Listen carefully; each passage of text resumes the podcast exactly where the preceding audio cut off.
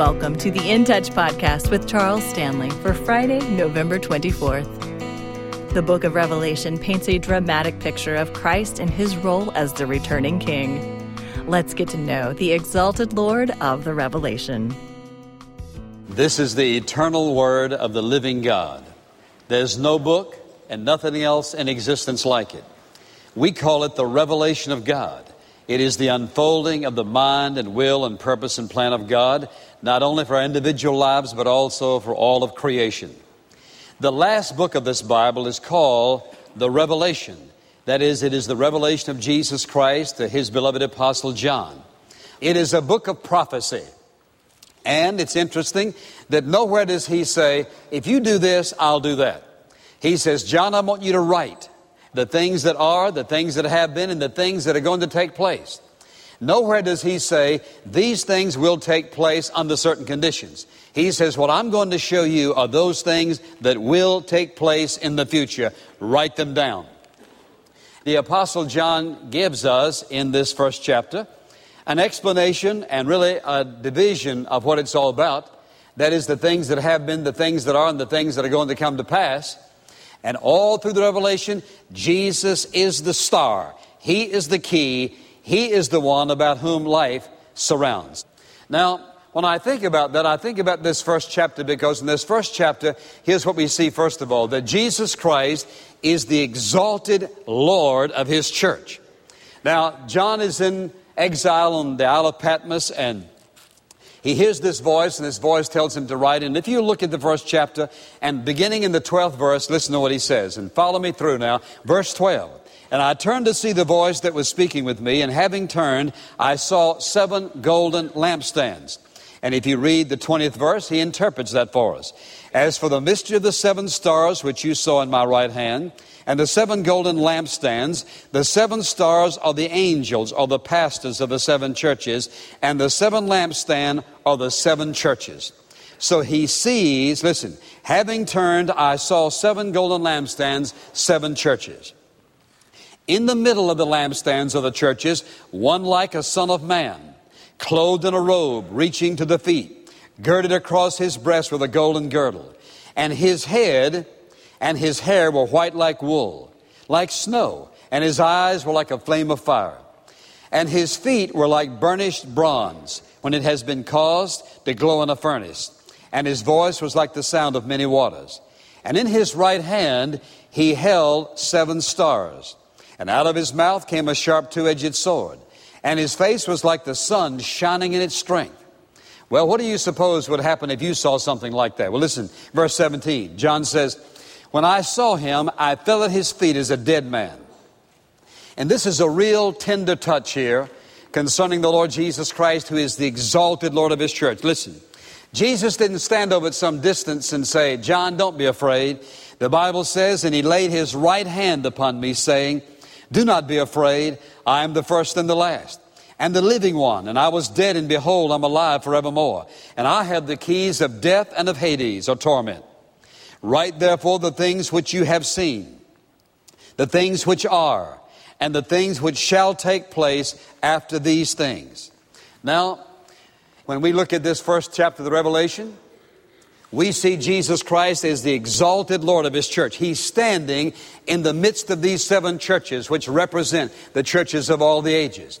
He's standing there before them as a judge and as their Lord, as their master, and as their king. It is Jesus Christ who is the Lord of His church. It is the church of the living God. It is the church of the Lord Jesus Christ and none other. But in the very beginning of the revelation, it's interesting that what He does, He gives us here in this revelation, in the very beginning, here is Jesus Christ, the Lord of His church, the exalted Lord of His body. The second picture I want you to see here in the Revelation is a second exaltation of the Lord Jesus Christ. Turn, if you will, to the fifth chapter of the Revelation. In this fifth chapter, we see the Lord Jesus Christ, listen, exalted as the worthy lamb that was slain for our redemption. You'll recall that the first time uh, John uh, mentions uh, Jesus in his ministry, uh, how does he mention him? He says, Look, look, Behold, the Lamb of God who takes away the sin of the world. Now, as John is receiving this revelation from God, I want you to notice in this fifth chapter what is taking place. In the fifth chapter, the scripture says that, verse 1 I saw in the right hand of him who sat on the throne, the Father God, a book written inside and on the back, sealed up with seven seals, like a big scroll. And what is happening is they're looking for someone to open it. The scripture says, And I saw a strong angel proclaiming with a loud voice, Who is worthy to open the book and to break its seals? And no one in heaven or on the earth or under the earth was able to open the book or to look, look into it. And I began to weep greatly because no one was found worthy to open the book or to look into it. He said, Stop crying, stop weeping. Verse 5. He says, Behold, the Lamb that is from the tribe of Judah, the root of David, has overcome so as to open the book and its seven seals. And so he, he catches a glimpse of him. Then, I want you to see what happens here. All of heaven, all of heaven bows in exaltation all of heaven bows in absolute worship of Jesus Christ, the exalted Lamb of God, who was slain for the redemption of mankind.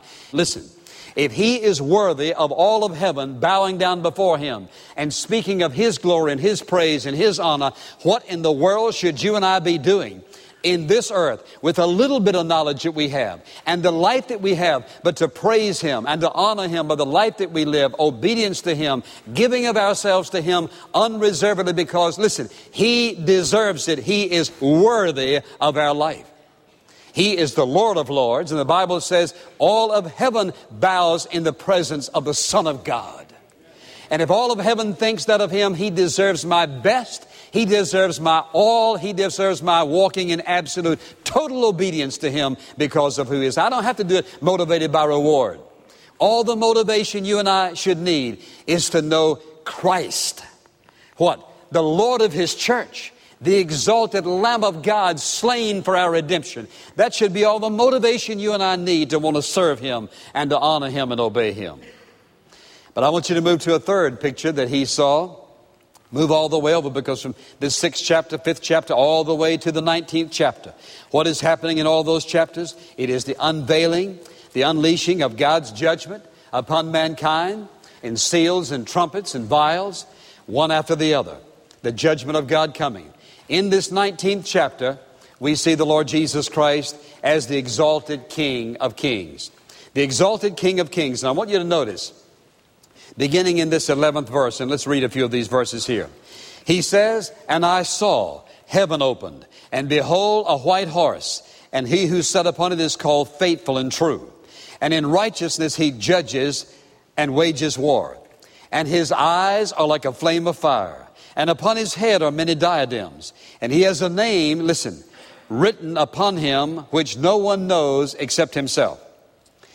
And he is clothed with a robe dipped in blood and his name is called the Word of God. And the armies which are in heaven, clothed in fine linen, white and clean, were following him on white horses. And from his mouth comes a sharp sword, so that with it he may smite the nations, and he will rule them with a rod of iron. And he treads the winepress of the fierce wrath of God the Almighty.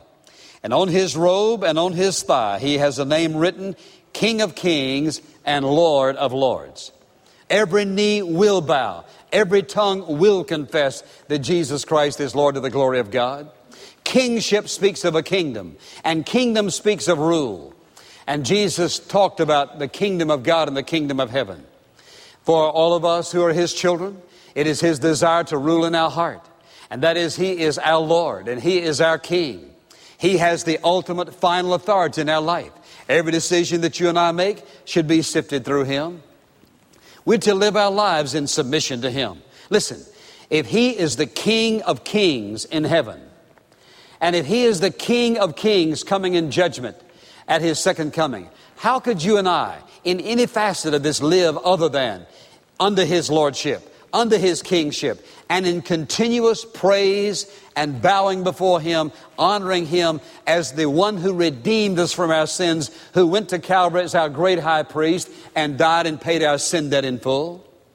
And so he, the Bible says he's coming as the King of Kings. And if you'll notice in that passage, he says, when he comes, written upon his thigh and upon his breast is that term, King of Kings and Lord of Lords. So let me ask you a question. Who really, in all practicality, I don't mean singing it and praying it and talking about it, but I mean for all practicality, who is the King of your life?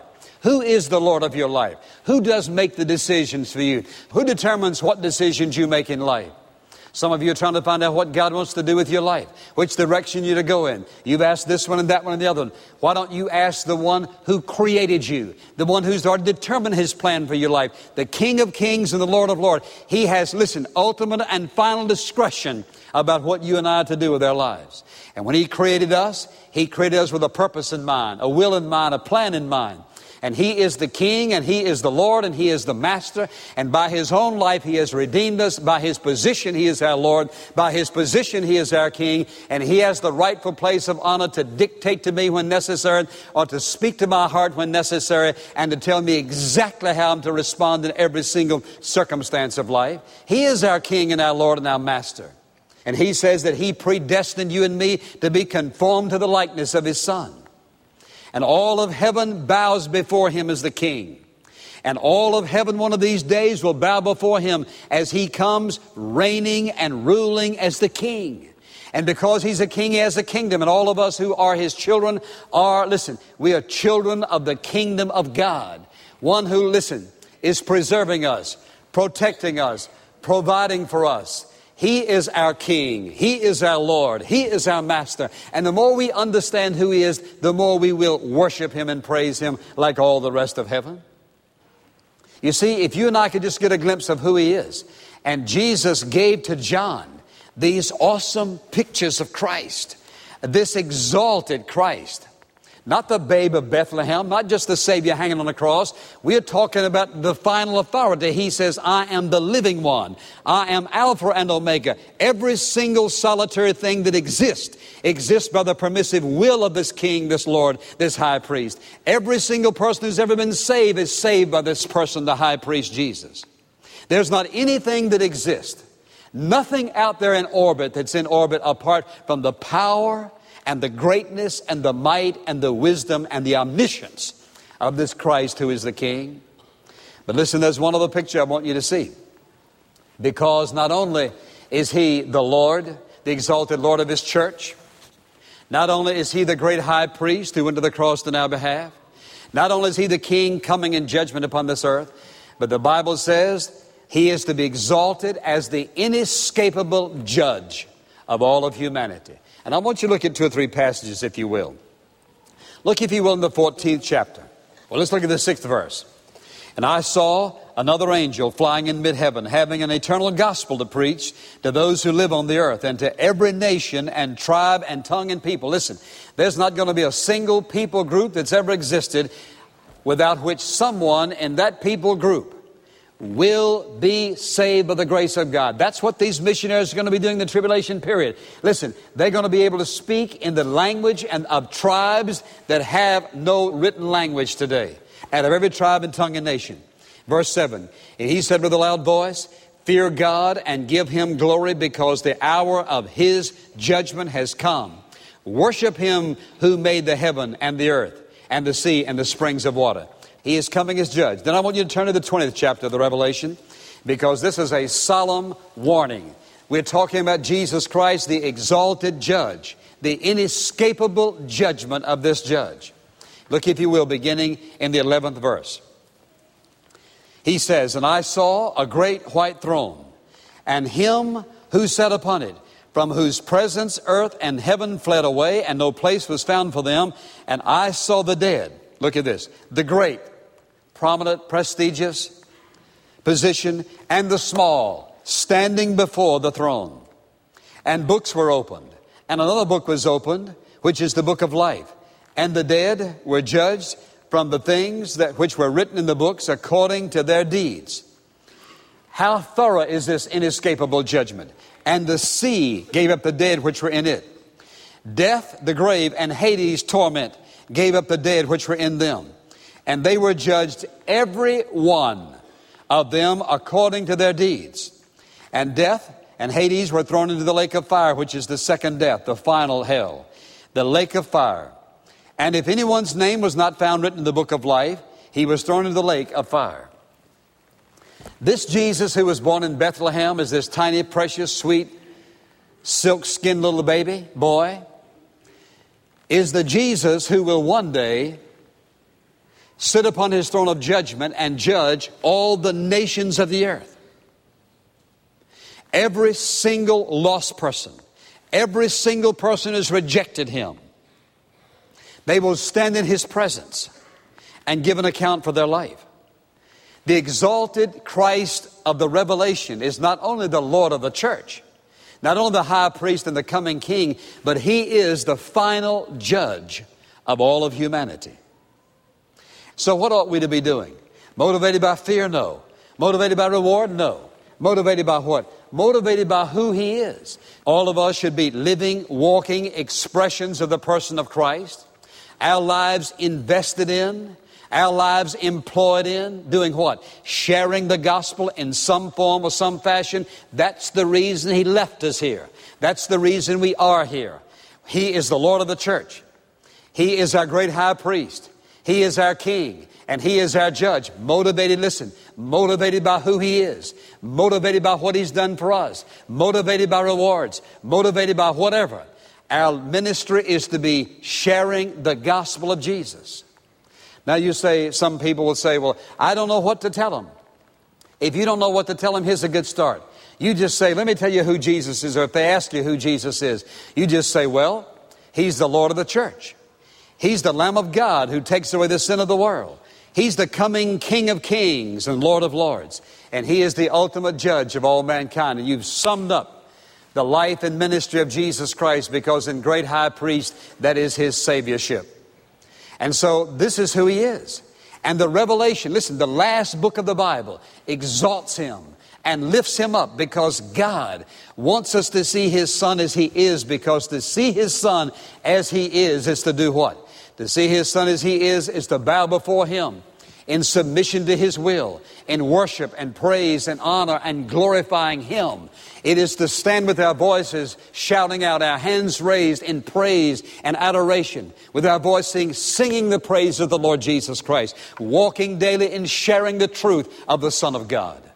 If he's who he says he is, and he is, he deserves every single facet of our life with no exception whatsoever. Now, my friend, let me say something to you carefully. You will never, after this moment, you will never be able to say to someone, I don't know anything about Jesus. You've heard enough today to bring you to a saving knowledge of, of Him because of who He is. You'll never be able to stand before God and say, But Lord, now let me, let me tell you, I didn't under. That won't work. Because the truth is, Jesus Christ is the eternal Son of God, whom the Father sent into this world for the primary purpose of going to Calvary, being crucified. The Father placed all of your sin upon Him. And when He died, listen, when He died, He paid your sin debt, past, present, and future in full. He was your substitute. God the Father placed Him on the cross and killed Him, crucified Him. He died in your behalf as your substitute. So that when we say, if you will accept the Lord Jesus Christ as your personal Savior, if you will receive Him as your Savior by faith, what that means is this you believe the testimony of the Word of God that He's the Son of God.